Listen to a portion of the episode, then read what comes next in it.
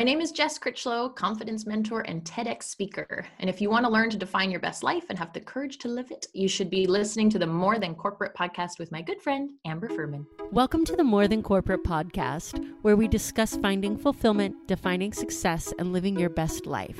There's no roadmap to success, no one-size-fits-all answer to fulfillment. I believe it requires us all to be vulnerable and authentic about what we want to accomplish and have the courage to step out of our comfort zone to chase our dreams. Keep listening to hear stories from inspiring people who make it their mission to live their best life every day. Jess, thank you so much for coming on the show with me today. I really appreciate it. Oh, I'm so excited because I'm a fan of your podcast, so it's a lot of fun to be here. Yeah. Thank you so much. Before we went on, we were talking about your TED Talk, and I'm super excited to get into that. I think it's fantastic. I shared it on my community page, but I know that there's so much to your story before you got on that stage, and that's what I'm excited to dig into today. So why don't we go ahead and start with what it was like for you growing up and kind of the never-ending question, what did you want to be when you grew up when you were a little kid, like high school age? Okay. Yeah, I was going to say, you're like, how dancer, little do you want to go? Even though, yeah, I'd never taken a dance class, but I was six. So, yeah. So growing up, I mean, I grew up in a very small town in Canada where everyone knows everyone and everyone looks the same and everyone buys a house within a 10-mile radius of their family. And it's lovely. There's so many beautiful things about that. So I won't for a second be like, ugh, small towns, they're lovely. And I've actually moved back to a small town with my family. So it was a wonderful experience, but it was a very small world. So in my family of origin, I was like the peacemaker, right? I was the, if things are going wrong, we can count on Jess to just be happy and make people laugh. And that was my sort of role in my family of origin, which, you know, don't worry, I've talked to my therapist about. I'm all right. I've worked through that.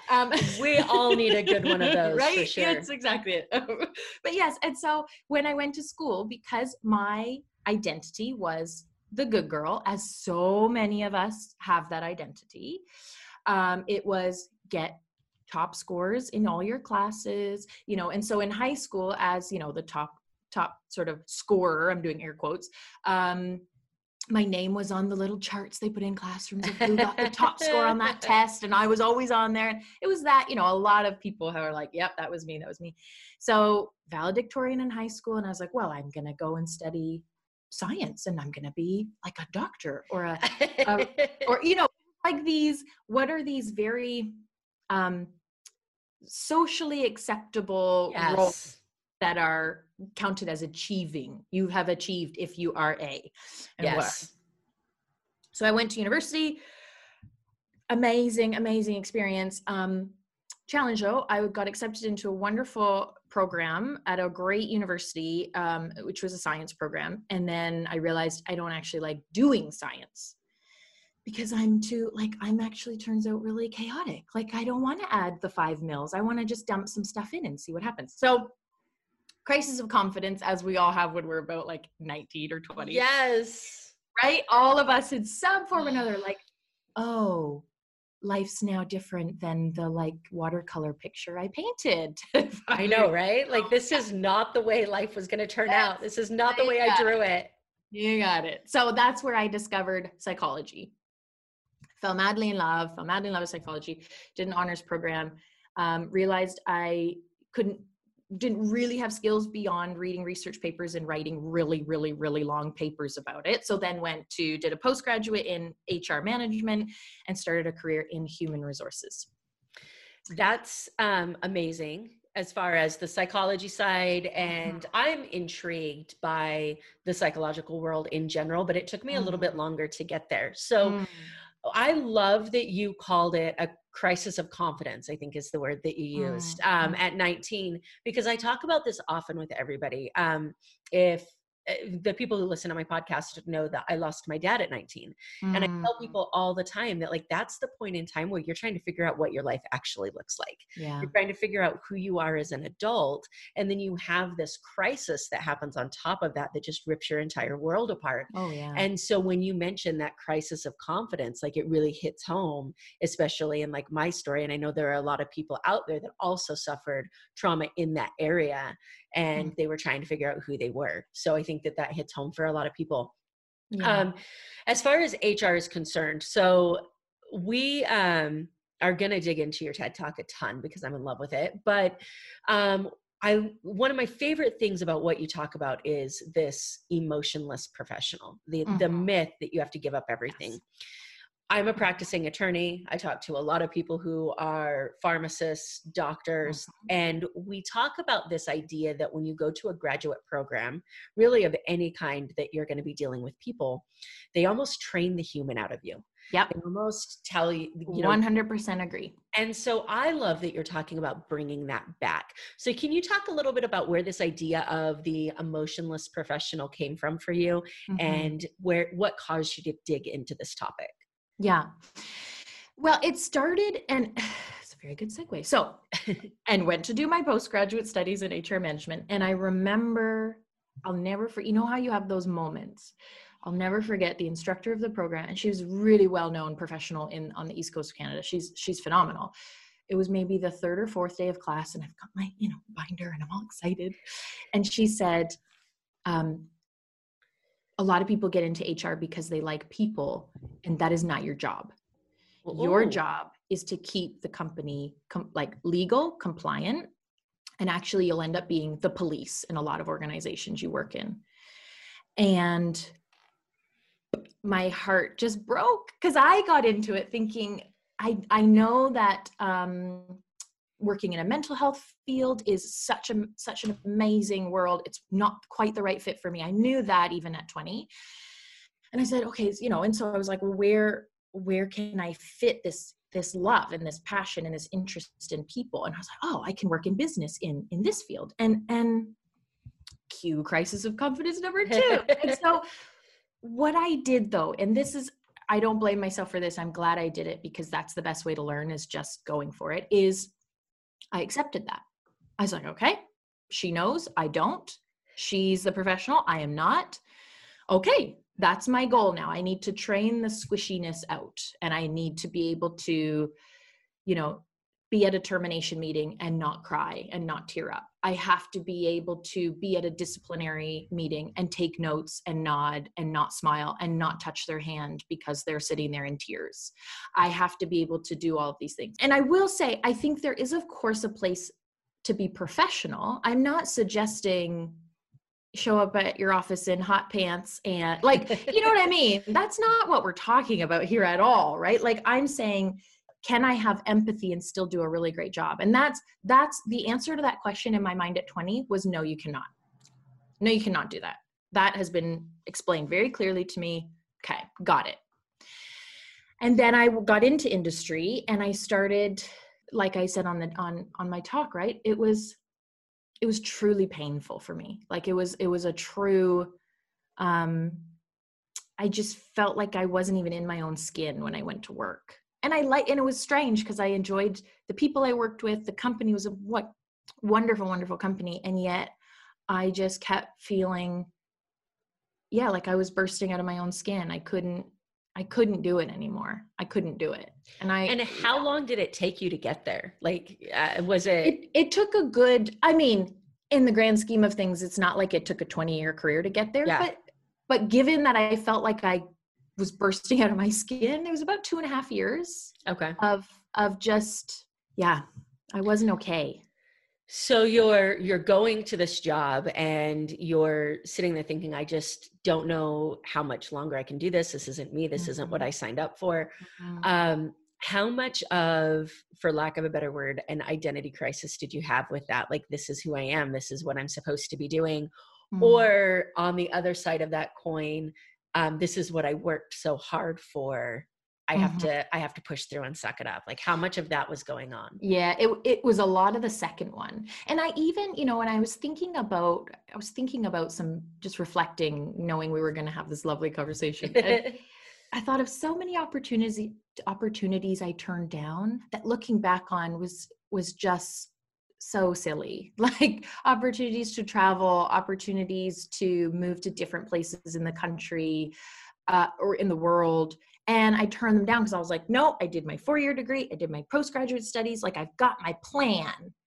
And I was really wedded to that plan. And part of it too is in those 2.5 years, I flailed. Like, I flailed and applied to all these graduate programs and then changed my mind. And it's like, I wanted to intellectualize what the right thing was to do. And I learned, for me, that's just not how it works. for me. I think that's a struggle that a lot of people that have a postgraduate education go with. Like, this doesn't feel right. 'Cause I feel like getting there takes so much discipline, no matter what area you're in. And when you're that disciplined and that analytical to be able to make it through an education program in a post-grad, then you want to think your way through every other decision you're making in your life. And we just don't work that way. We're not, as much as we want to believe we are, we're not thinking. We're not thinking animals. We're feeling animals. What is the, I'm sure it was, I'm going to credit Brene Brown, but I apologize if I'm crediting the wrong person. The quote was, we think we're logical people who are occasionally emotional. We're actually emotional creatures who are only occasionally logical. And I was like, yeah, yeah, I get that. Yeah. I don't know where that quote comes from, but I actually just read that in Mark Manson's new book. Okay. If you haven't read that yet, Everything is Fucked. But the whole book about hope. Yes. And I'm a huge Mark Manson lover of his first book, The Subtle Art of Not Giving a Fuck. And what I loved about the second book is it was more technical and more like actual. And he talks about that. He talks about the fact that we are feeling people, where that's how anybody who thinks you can think your way through a decision, doesn't work that way. You feel your way through it. So you're sitting in this position where you're trying to logically work your way through this, and inside you just know that there's something that's not right. What intrigues me about your story is that so many people that are in this say, it must be my job, let me just give up everything and walk away. And instead you start thinking about, maybe there's another way I can approach this. Was that a logical decision as well? I know you tell the story in your TED Talk of that individual and that experience. Did that just kind of happen and it was a spur of the moment thing, or was there a decision-making process? Oh, I would love to paint myself as this really wise individual. Like, I'm not, I'm a hot mess too. No, it was very trial and error. And that's how I know that is where the best stuff comes from for me. I can't truly think things through and find a great result from that. Again, that's just me. I'm happy for other people to say, no, that's the best way for me. I was flailing around. This was at the time, a very good friend of mine was doing life coach training, and I'd never even heard of coaching. Like, coaching to me was like, oh, you're like, you've got a baseball team and you got to tell them what to do. Right. So she said, hey, I really think you'd get a lot out of having a coach. 'Cause I know. And again, my worldview was, I just need a promotion. That was what I had somehow magically decided would make me feel great at work, is I just need a promotion. Okay, cool. So she's like, I think a coach could help you with your career goals. I was like, great. Hired a coach. As anyone knows who's had a coach, no. He was like, cool. Okay. Yeah. We can work on getting you a promotion. Let's just dig into some other stuff first. I was like, okay. Having no idea what you're getting into. Yeah. So then, and he dug up all these stories I had about success and stories I had about, like, the goalpost of, I will be happy when, I will be confident when, I will be, relaxed when, and of course all of that's nonsense. And, so having a coach, I then went through a coach training as well. And through all of that, I just started to do things differently. And I can't even truly say it was a conscious choice. it was like that moment of sitting across from someone that I had to, a very senior person, and I had to go through their termination with them. And it was not a, I'm going to walk, there was no like, I'm going to walk into this room as me, and I'm going to be compassionate and empathetic, and I'm going to just talk to this human person, human to human. That did not happen. I was like, okay, I've got my blazer, I've got my folder with my information and my numbers, and I'm going to sit and I'm going to walk them through it, and I'm going to get them to sign because that's what they're paying me to do. And then it just, something else just happened. And it was, I've never looked back, never looked back. I love the universe for stories like that, because it just like, that's the way that it was supposed to happen. Right. Like, and I think that any of us who have gone down this path realize that that fear, and for everybody it's different, but it's always this fear of what are people going to think of me if I show my emotions?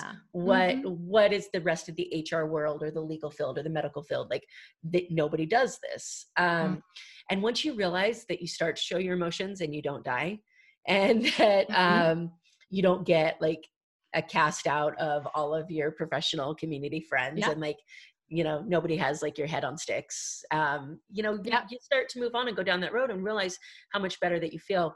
I think there was a really important distinction that you made as you were going through talking about this, and that was the difference between behavior and emotion. Can you dig into that a little bit and what you meant by that? Oh my gosh, if there is one thing people will get out of the work I do before I die, it is that. Here's what, because I've worked in HR, and then I've worked in my bulk of my career was in learning and development, working with leaders, you know, workplace culture, and time and time again, what I hear is, if I allow anger at team meetings, things will be out of control. People will be aggressive. People will be disrespectful. People will get into fights. People won't focus on their work. People like, and I have to keep saying, listen, you are talking about choices people make with their behavior, right? These aren't even in the same world. I can feel an emotion and not act on it. That's the definition of being a human. Like, we have this ability. It's incredible. Like, we've all got this ability. It's a skill. Self-control, it's a thing. You got it, my friend. It's a skill. I will admit there are some of us who are a little more practiced than others. It is a skill, but we get to leave space for both. We get to say, all of your feelings are welcome in this team, and here is the guidelines of behavior in this team, right? So we only speak with respect about each other. We only attack ideas, not people. We only, we only focus on socializing when we're respectful of people's time, basically. Like, we don't socialize when someone is under the gun and really trying to get something done. You get to define what is okay and what is not okay, and make space for, here is how we talk about when we're frustrated. Like, you get to even define it for people. That does not preclude, that does not make it that emotions are not okay. If you say these are the behaviors that are okay and not okay in this team.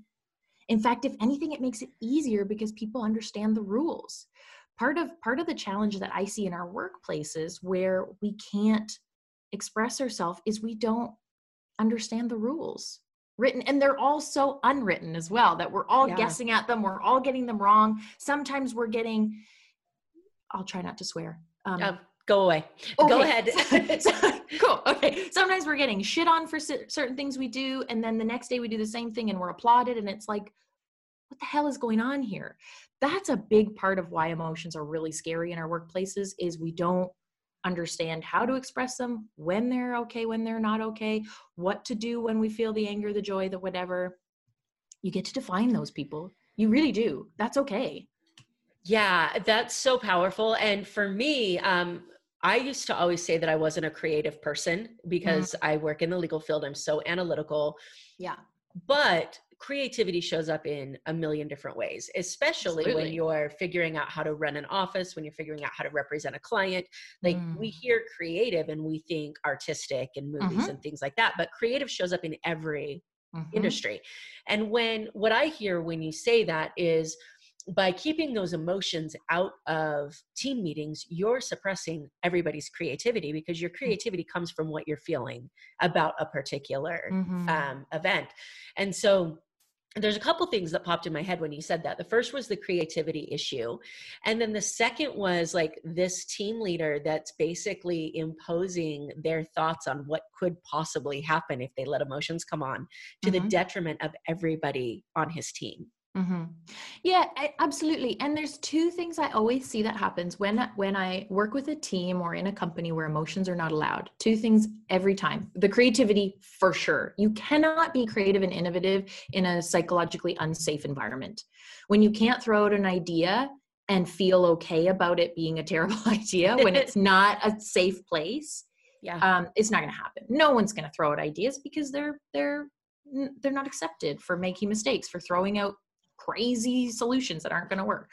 So the two other things I see is one, just energy, right? The sheer amount of time and effort it takes to pretend I'm happy when I'm really and truly infuriated and frustrated and just so annoyed with what work we're doing.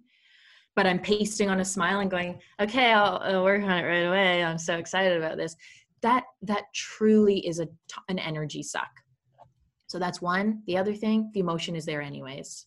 You not allowing it to be expressed is not making it go away. It's not like, oh, I'm just super excited about all the work we're doing. My anger has dissipated because I'm not allowed to express it. No, it's still there. So now I'm feeling resentful as well as frustrated. And now I'm talking bad about my manager to another colleague of mine. Like, it doesn't solve anything, not allowing those emotions. And one thing I didn't talk about a lot in the TED Talk, purely for time, is what I see a lot is actually the positive emotions are just as, if not more, scary for people in the workplace, because it's like, I'm not professional.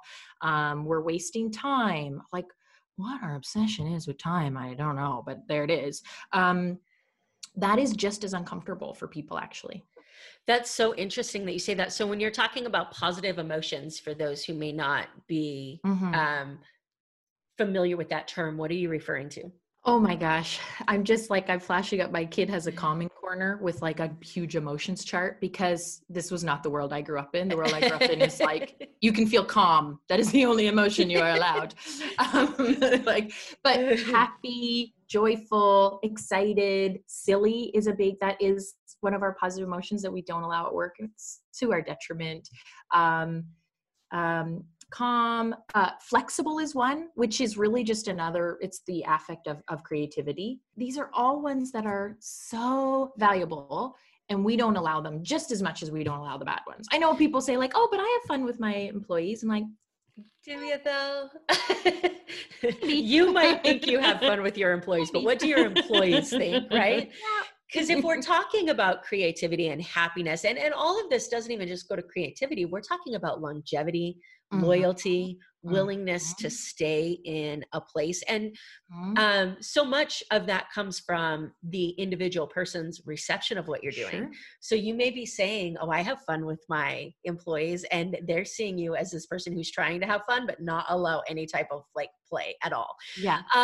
And I find the reason that I'm so intrigued with this topic is because for me personally, I felt like I needed to upheave my entire life and change it. Like, and I didn't like, thank God I had a good therapist and an amazing coach, because they prevented me from throwing my life away. But nobody takes the time to define the things that are important to them in their life. And then they pick up and they think, okay, I'm not happy, so we're just going to scratch the whole thing and start over. And when we start talking about this in a professional sense, you may love your job, and it may be the environment that is unhappy because of this. And so for that person that's in that spot, what advice do you have for them when they are in a place where they feel like they're emotionally restrictive, but if they were to logically think about it, they enjoy their work? Yeah, a few things come to mind, and I'm going to try to be really concise so I don't ramble for 30 minutes about this topic, because this is like, you know, it's my topic. So one is, and let's just be really clear for some of you out there, some people that are listening, they do work in a toxic workplace that is not psychologically safe. And so any advice I give to that person, it is is probably not going to be helpful. Like, there is some of us that work in a place where it's not okay to do any of those things. But here's what I will also say is a lot of us think we work in that environment, and a lot of us actually don't. So there's a few things I would say. So one is around real relationships at work. Everyone should have, especially those who work in a bigger organization. Obviously, if you're in a company of 3 people, this can get tricky. There's not a lot of choice, but you should have one real friend at work. And I know that sounds hokey, but it's really not. It's based on data. There's a lot of data, especially around the work Gallup has done in employee engagement, that if you have a true friend, someone who you go for lunch with and you don't even talk about work, like you kind of forget that you work together, that goes a huge, huge long way to enjoying showing up, to like being able to weather the bad days and the annoying coworkers, because you do have this person that's in your corner. You can go to them, you can talk about whatever. That is a big one. How do you make a friend at work? Which I know sounds silly. Like, it sounds like we should all know how to do that. It's hard to make friends. It is hard. Really hard. Like, watch kids, I should say. I realized that everyone has kids. Kids know how to do this. They literally walk up to someone and say, "Hey, can I play cars with you?" And they go, "Okay." And then they get to know each other, and then they're either friends or they're not. That's actually how it still works for grownups. So you get really scared, right? When do you think that changed for us? Like, when do you think as a person that we became the individual that couldn't say hi to somebody when you're sitting at the airport, or couldn't, like, we just feel like we can't even communicate with people to build a connection because we're constantly being judged? Look, we probably have to ask a child psychologist for whether I'm making this up or not. Here's what I believe and what I've seen. I think it's younger than, like, I know a lot of people say like, oh, high school. And yeah, high school, anyone who liked high school, I'm like, what? Really? Like, high school? Oh my God, I'd never do high school again, man. I truly think it's around like 11, 12 years old. I really think that's when we start to look to the left, look to the right, and go, I'm not as pretty as that one. I'm not as smart as that one. I'm not as funny as that one. I'm not as outgoing as that one. And we start to just play the comparison game, and it becomes way too scary. That's what I have seen. What do you think? Like, where do you think this tips over? I think I tend to agree with you. I think it might even be a little bit younger than that. Yeah. From an NLP perspective and a psychological perspective, when we look at like an imprint year being 0 to 7, mm-hmm. and then like you're modeling from like what 8 to like what 12, 13 ish. Mm-hmm. I think it's in that modeling period of like 8 to 13 where we start mm-hmm. to actually look around and figure out like where mm-hmm. is our place in the world, that mm-hmm. we start comparing things. I think it's really interesting though that for me, and again, I'm not a child psychologist either, so this entire podcast could be complete bullshit, but hopefully it's entertaining. But I think that, like, as we know in the psychological world, the things that trigger a change in behavior don't always actually have a visible behavior change for years down the road. Mm. And so I think that those thought process could start around the 8 to 12 to 13, but we don't actually see the true impact of those until post high school. Mm. Because for me, I grew up in a really small town. So I didn't really have to, there wasn't options for me. The people that I started kindergarten with were the people I graduated high school from. Yeah. And so it wasn't until I actually got into a place where you had to stand on your own 2 feet. You don't have your parents telling you where to go. You don't have these rules that you're figuring out where your place is in the world. Mm-hmm. And then all of a sudden, all those comparisons make a huge impact. So that's kind of my take on it. Mm-hmm. Yeah. And it's so funny you say that. What popped to mind is I used to love writing. And then we had a writing competition at school. I would have been in grade 4. So what's that, 9, 10 years old. And I remember that was the first moment where I realized other people were better writers than me, that it was like a spectrum and I wasn't at the top. And so I never really wrote again until I did a whole bunch of work as an adult. And now I do write again. Granted, it's mostly, blogs and stuff for my work, but I really enjoy it. And I still, to this day, let me be very clear, I haven't cleared that. It's not like I'm just like, who cares that other people are better writers than me? La la. No, I still, to this day, I'm like, oh, does this make sense? Like someone else write this so much better than me, but whatever. But I don't let it make my decisions for me now. That's the only difference. Yeah. And I think that's really powerful, because there are so many people that look at another individual that's a little bit higher up on this, whatever scale they perceive, and think they have it all figured out. Oh, yeah. And then we have these conversations and we realize that everybody's like, these things never get easier. You just get easier. You get better at managing them. You get better at telling your emotions, or let's go with fear. You get better at not letting fear hold you back. The fear never goes away. You just get better at like putting it in its place and pushing through anyways, and saying, you know, I've got to push through this. So yeah. Are you still in the HR space, or are you coaching full time now? No. So I moved away from HR. Actually, even while I was still an employee, I moved into learning and development, which people are like, that sounds like HR. It's kind of is. It's just fun HR. So it's training and leadership coaching and, you know, the coaching, consulting, training world. So that is what I do full time now. So I moved away from being employed. I'm self-employed now, and I do mostly training, virtual and in person when, you know, when the whole world wasn't on fire. Yeah, when we can like actually be people again. When we could see other humans. So I'd like to get back to that again. Training, team building, and then consulting and virtual training as well. And, you know, I think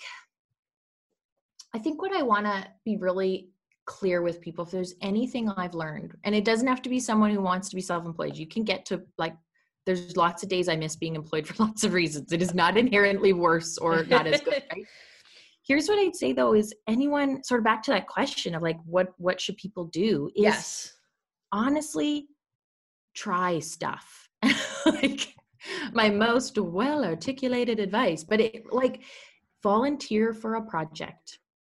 You might hate it and it might be a huge regret and you'll be like, oh my God, I actually hate this part of work. Amazing. Off the list. Like that is a good result. Knowing you hate something, that's an amazing result, right? Volunteer for things, get onto different committees, put your hand up for different projects. And yes, I know you're busy and overwhelmed as you are. So also have the conversation of, if I'm on this committee, I like to give up X thing. So it's a yes and a no. They've got to balance out. Try stuff on. That is the only, like, it can't be a thought experiment. I just don't think it works that way.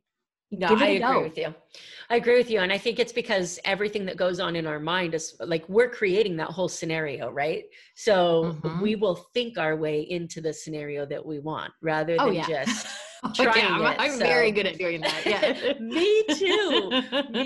I was actually having a conversation with my coach a little while ago, and she got me to a point where, because I was dealing with this identity crisis, and she got me to a point where she says, where I was able to say, you know what, that's actually really logical. And she says, with as high auditory digital as you are, why is this the one time in your life you choose not to listen to logic? And I was like, you know what? You just take your voodoo, like ninja stuff, coaching life away. Take your mind ninja. Get out. Yes. Like get out of my head. But it's crazy because that's the perfect example of us being so logical, but then refusing to listen to logic when it doesn't fit the scenario we want to create, which is what happens when we think our way through anything. Oh yeah. And the other thing we have to remember is our fear impulse is so damn good at disguising itself as logic. Yes. Right? Like, so just be very careful out there, my friends. Like you might have a 27-page document about why it's not the right time to apply for that job, or to tell your manager you want to raise, or to sign up for that, whatever team or whatever apply for that graduate program. I can guarantee you 26 out of 27 of those pages is fear. One page is logic. There's always logical reasons not to do things, but I'm telling you, man, fear is so good at like, here's the reasons. They're logical. Yep. A + B = C, right? And yeah, it's crazy how true that is. So whoever's listening to this, you need to take from this, behaviors are not emotions. And fear is not your friend. Fear is not logic. Fear is not your logical friend. Fear could be your safety friend. We won't go as far as to say fear is not your friend. Like don't go jumping off like things without parachutes, because that's bad. That kind of fear is good.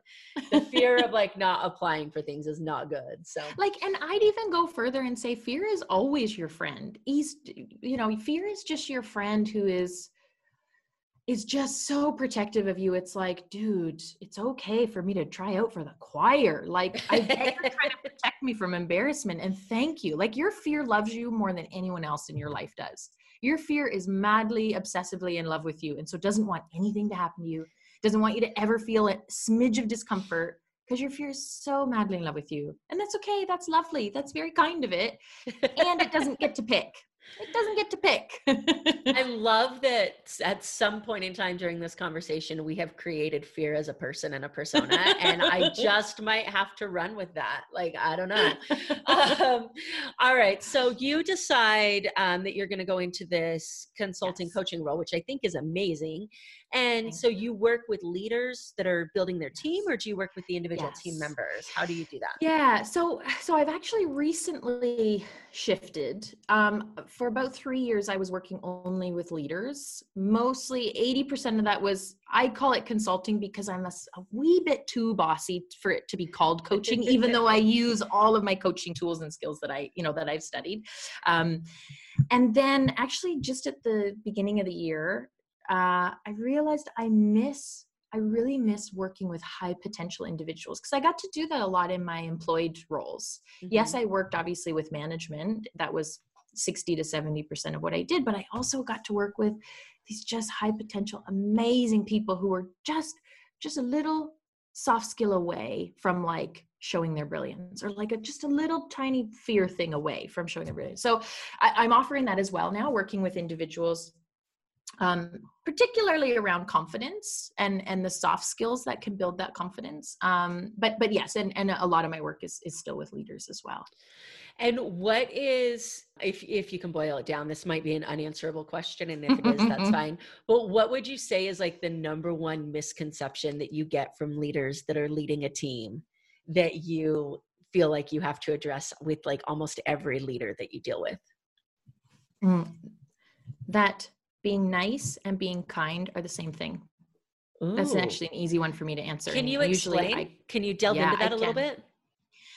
Yeah. So somewhere along the line, and I'm going to guess school, but whatever, we won't worry about where this came from. We decided that being nice to people, defining nice as making sure no one is uncomfortable. Being nice to people was the goal in all of our group dynamics, school, teams, workplaces, right? Here's the problem with nice though. Nice breeds resentment, because when you're making sure, and this is especially PSA to my leaders, when you're making sure that the person across from you feels no discomfort, they'll never learn, they'll never grow, you'll never actually be truly honest with them. You won't have uncomfortable conversations that are for the benefit of their career. Kind though, on the other hand, kind and honest are pretty much like they are conjoined twins. Like, you cannot have one without the other. Being kind, I'll give you a great example. This will define it for you and your listeners. Someone is on their phone in a team meeting. They're like not paying attention. They're on their phone, blah, blah, blah.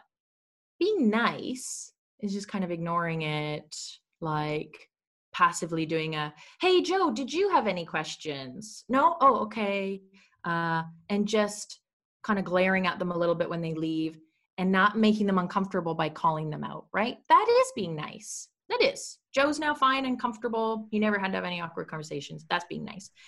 Being kind is after the meeting saying, hey, Joe, I need to talk to you about something. I notice you're on your phone in the team meeting a lot. I don't know why. I don't know what you have going on. The story that we made up though, and what the rest of us saw, is you don't care about what's going on in this team. And for your career, I wanted to tell you that because I don't want that to be between you and doing really great work here. That's the kind thing. It's so uncomfortable to do that. It's easy for me to do an example right now. Oh my gosh, that makes me sweat having to do that in real life. Like, I'm just dripping because that's like, ooh. But it's kind. And then there's the other thing, which is being rude and aggressive, which is, Joe, get off your mother effing phone. We're in a team meeting. That's not kind either. Let's be clear. Or nice. Or nice. That's in its own realm. But that is the biggest thing I see, is I regularly see leaders, because I guarantee you, even the terrible boss you had at some point in your past, they probably had good intentions. They just didn't know what they were doing, because leading a team is really freaking hard. So they'd be nice, which breeds resentment, which breeds you don't actually know. Like, that's why we don't get feedback. course we're screwing things up, but it's uncomfortable and they don't want to make us uncomfortable and they don't want to make themselves uncomfortable. And so we be nice. And then we just don't resent each other. Bringing that around for full circle to like the whole amazingness of what you talk about. Do you think it's possible to be kind to a person without also allowing your emotions into that situation, without allowing yourself to be empathetic? No. I'm happy to be proven wrong if someone has an example, but it's never been possible for me. Because I think about that example you gave, and I think that there are two ways that could go. It could go like completely emotionless of that conversation, and then the employee walks away and is like, oh, that guy's an asshole. Yep. Or it could go with the empathy of, I really care about you, which is unfortunately emotion. Mm-hmm. And it could end in a way that says, hey, I kind of feel like this guy has my back. Maybe I should pay attention. Mm-hmm. Yeah. And we put kindness in the category of like rainbows and butterflies and fuzzy kittens, and it's really sweet and kind and friendly and lovely. Kindness is actually really hard to do because it's genuinely caring about the person more than your own comfort. And that is very hard to do. I struggle with that to this day all the time. That's so really amazing. Hard. That's so valuable, I think, for everybody to listen to, both on the leadership side, but also on the employee side, because, we phrased this question on the leadership side, but this goes employee to employee, or even like family members to family members. Like this idea. Oh, yeah. Yeah. This idea of kindness goes a long way. So I thank you. I didn't think that question was going to be that easy to answer, so I'm glad it was. So I want to switch gears just a little bit and talk about success for you. Obviously, we've talked a little bit about it throughout your story and the struggles that you had with feeling like you couldn't be yourself. Mm-hmm. Mm-hmm. What does success mean to you now? It's an interesting question I've listened to your podcast. I knew you were going to ask me this, but I'm actually still really wrestling with that question for lots of reasons. But one I'm struggling with is, for me, success is very tied to, it sounds hokey, but integrity. So like, am I showing up in a way where my inside matches my outside? And that is incredibly uncomfortable for me. That's not something that comes easily to me. And then I do start to, of course, to like argue with myself because I've got like 16 people shoved in this brain. I'm like, but hang on. So your inside matches your outside and you've made no money this month. Is that success? And I'm like, yes, but it's not a profitable business. So how does that work? I'm still really wrestling. I don't have the answer figured out, to be honest, for myself. I know integrity is a huge chunk of it. I think paying my bills is in there somewhere too. And I haven't pushed it together yet. Yeah, this is important stuff to me. Being able to buy food for my kids, that's on the list of things. But so I haven't figured it out yet, to be honest. I'm still really wrestling. So I love that answer. And the reason for that is because the whole purpose of me asking this question and bringing this issue to light isn't to figure out what everybody's idea of success is. It's to start the conversation that we need to be thinking about it. And I think that like the person that comes on this podcast that answers what does success mean to you and has this definition, I could talk to that person in a year and a half and they could be like, well, it's completely changed. Right. And so like, it's never this solid definition and it's never something we have to have figured out. But at the same time, by thinking about it and trying to figure out what it means to you, I think we figure it out more than we logically think we do. Yeah. Yeah. It's a very good point. Like just asking the question is a huge part of it, regardless of what comes spilling out of your mouth. You're like just actually thinking about it. Yeah. Like, yeah. I don't think the answer is as important as the question, just because it's a question that's never asked. You know what I mean? Like we're not raised as kids to say, all right, I want you to tell me what success means to you. We're told success is this, now go get it. So like, that's why I love your answer so much. So you may think you don't have it figured out, but I think it was perfect. I got a little bit of it figured out. What was this? Have you ever watched, there's a documentary called Finding Joe. It came out maybe a decade ago. I've heard of it, but I haven't watched it. It's really lovely and really thought-provoking. And it's a lot of these, it's very similar to the questions you ask your guests. And one of the quotes from there, I can't remember who said it, but it was in that documentary. They said, I spent my whole life climbing the corporate ladder only to find out it was against the wrong wall. And I was like, oh, that one got me. That hurts a little. Like, oh. There are certain things, and I think everybody who listens to this podcast will understand this feeling. There are certain things that you hear or you read, and it literally like punches you in the gut and takes you. And that's one of those things of like, ouch, that hurts a little bit. We have hashtag 2x4 in my community, and that's what we, I'll get those all the time. Somebody will just send me hashtag 2x4. And I'm like, I don't need that today. Let's save that for later. I don't want to learn anything today. I just want to eat Jell-O. Because I've always used the analogy that the universe will give you clues as to which way you're supposed to be taking your life. And they'll be gentle about that. And then when you don't listen, all of a sudden it comes at you with a 2x4. So yep. You can tell my dad built houses for a living. I have a lot of construction references, pieces of wood. All right. So your answer to the success leads me into this other anomaly of the relationship between success and fulfillment.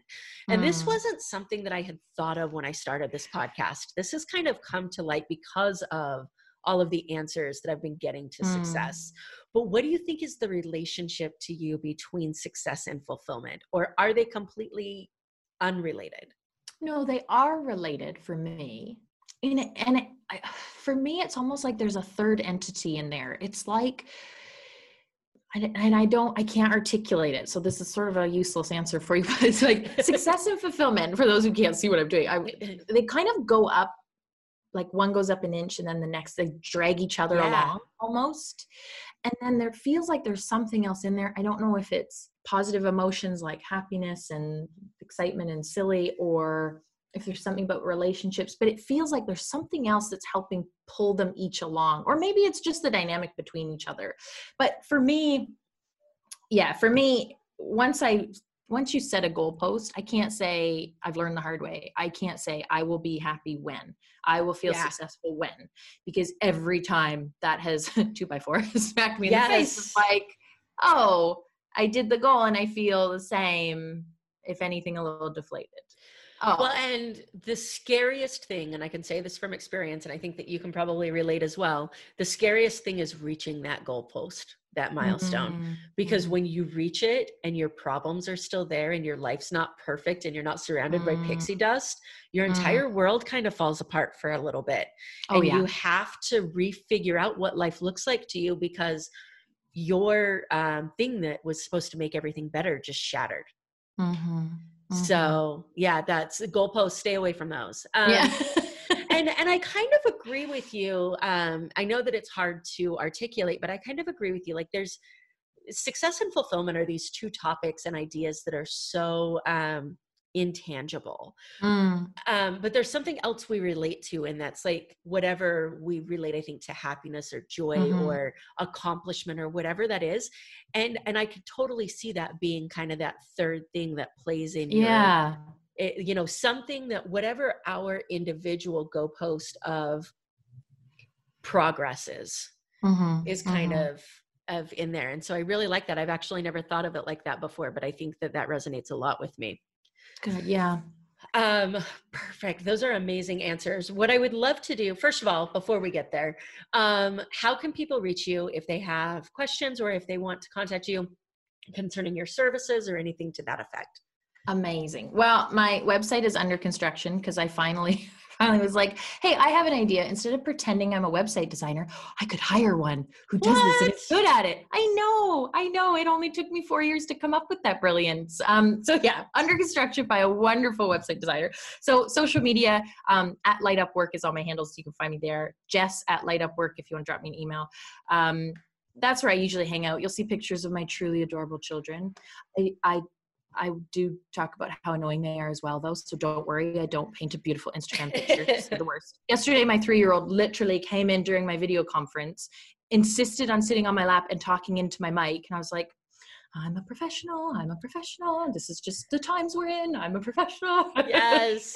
So I share, behind the scenes as well. So you can find me on there, Facebook, Instagram, or usually where I'm hanging out. And then Yeah, like I say, website's under construction, and I do talk about my services in my social media now and then. So the big one that I'm working with people on right now that I'm so excited about, it's my first round, so it's going to be a hot mess, but it'll still be amazing, is called The Confidence Project. And that really is about how do we build our confidence muscle now in our work rather than waiting 30 years and finding out, oh, expertise isn't actually how we get confident. It's this other thing, and it's related to our soft skills and our mindset and our relationships. And so it's a 6-week program to kind of do that now instead of waiting for the goalpost. So that's what I'm up to at the moment. Love it. And when does that launch? Do you have dates for it yet? Or yeah, so the first beta round is launching next week. I'm so excited. And I just love the people that I'm working with on it too. So even if it's a disaster, I'm still going to have so much fun. And then it's going to run again later on in the summer too, in a little bit more of a cleaned up version too, if anyone's interested. Awesome. So I will send people over to your social media. They can connect with you there. We'll post your TED Talk in the show notes as well. Get some of that out there and have people reach out and connect with you and help you make an impact in the world, because I think you're on an amazing mission. So thank you. Before we wrap up, I would love to let people get to know you on a personal level a little bit more. Are you okay with a quick random round? Let's do it. All right. What profession other than your own do you think would be fun to attempt? I know exactly the answer to this.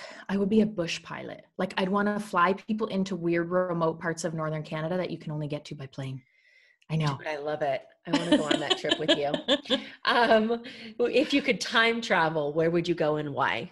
Okay. I think I'd go back to like the height of ancient Greek civilization, even though they didn't really like gals then. So I'd have to I'd have to manage that. But as a kid, I was just obsessed with ancient Greek civilization. So I want to see it, even though it might ruin the glamour for me, but I'd still do it. I'd still want to go see it. Love it.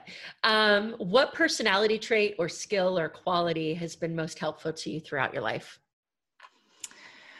Oh, it sounds hokey, but just connection. Like, I love people.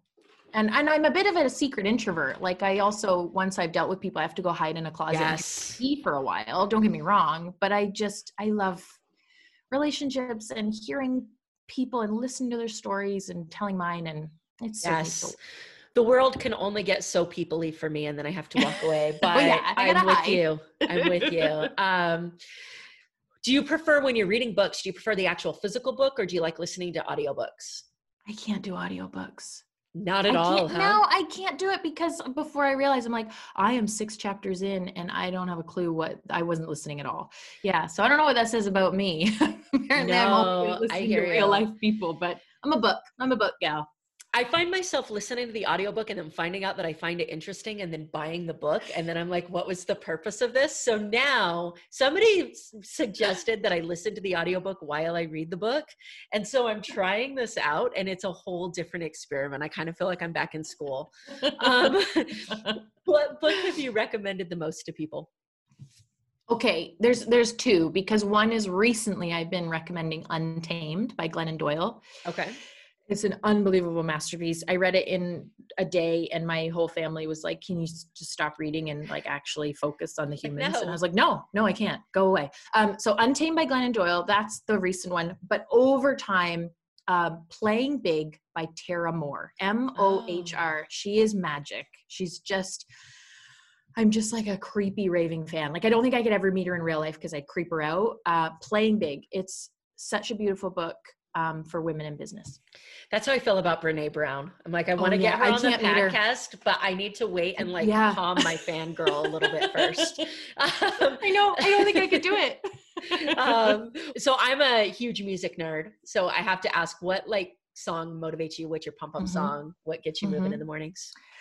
At the moment, it's, there was a musical that came out a couple years ago. I'm so not an early adopter, by the way. I'm always 2 years behind. Called The Greatest Showman. The Greatest Showman. Yeah. So the song from there, what's it called? Well, I'm not gonna sing it to you because no one wants that. It's the one that's like about, whatever. I'll Google it. There's This Is Me. Yes. Okay. All right. Yes. So that's my spirit song. Like, so much. There was a really long time where I was this attorney that had a message, and I was trying to figure out how those two things went together before I started this podcast.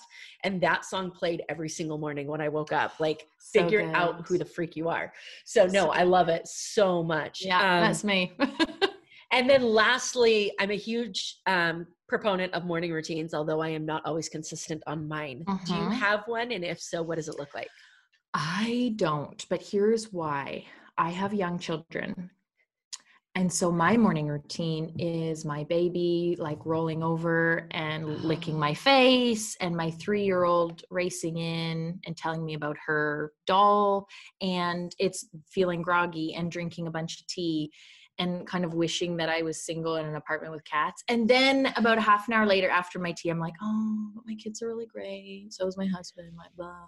So my morning routine is chaos. Anyone, by the way, out there who's like, oh, just wake up, you know, an hour before your kids. I'm not getting up at 4 a.m. Okay. Forget it. I'm sorry. It ain't happening just so I can meditate and draw a card. It's not happening. Not only that, I don't have kids. So this is not firsthand knowledge, but I tend to believe that they are adjustable human beings and very adaptable. And so if you start getting up at 4, they're going to be like, oh, it's wake up time. Yeah. Exactly. I'm like, I'm not doing it. You get up at 3 and then you're just not going to go to bed. So amazing. So one day my morning routine will be, I'll get up. I'll like have this lovely backyard filled with trees, and I'll look and I'll sit out on the deck with a tea, and it'll be quiet, and I'll probably like draw an oracle card, and I'll just like sit in silence. But right now, no, my morning is chaos, and that's okay. Season of life. That's right. That's okay. This is fine. Perfect. Well, one more time, just for everybody in case they missed it before, your social media handle is @LightUpWork. You can find me on Instagram and Facebook. I'm always hanging around there. And I love it. And I love hearing people and following new people and seeing what they're up to. So yeah, find me there and we'll connect and it'll be great.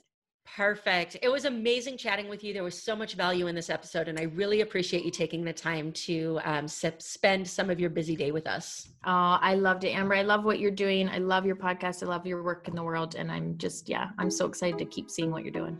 Thank you so much for tuning into this episode of the show. I hope that something that was said resonated with you or provided value to you in one way or another. I'd love to hear more about your thoughts on the show. You can reach out to me on Facebook or Instagram @Amber Furman. Also, I've created a Facebook community for followers of the show to interact with me and other members of the community. You can find that on Facebook at More Than Corporate. So go ahead and join that group if you'd like to stay up to date on podcast happenings and meet some really cool people. Again, thanks so much for tuning in.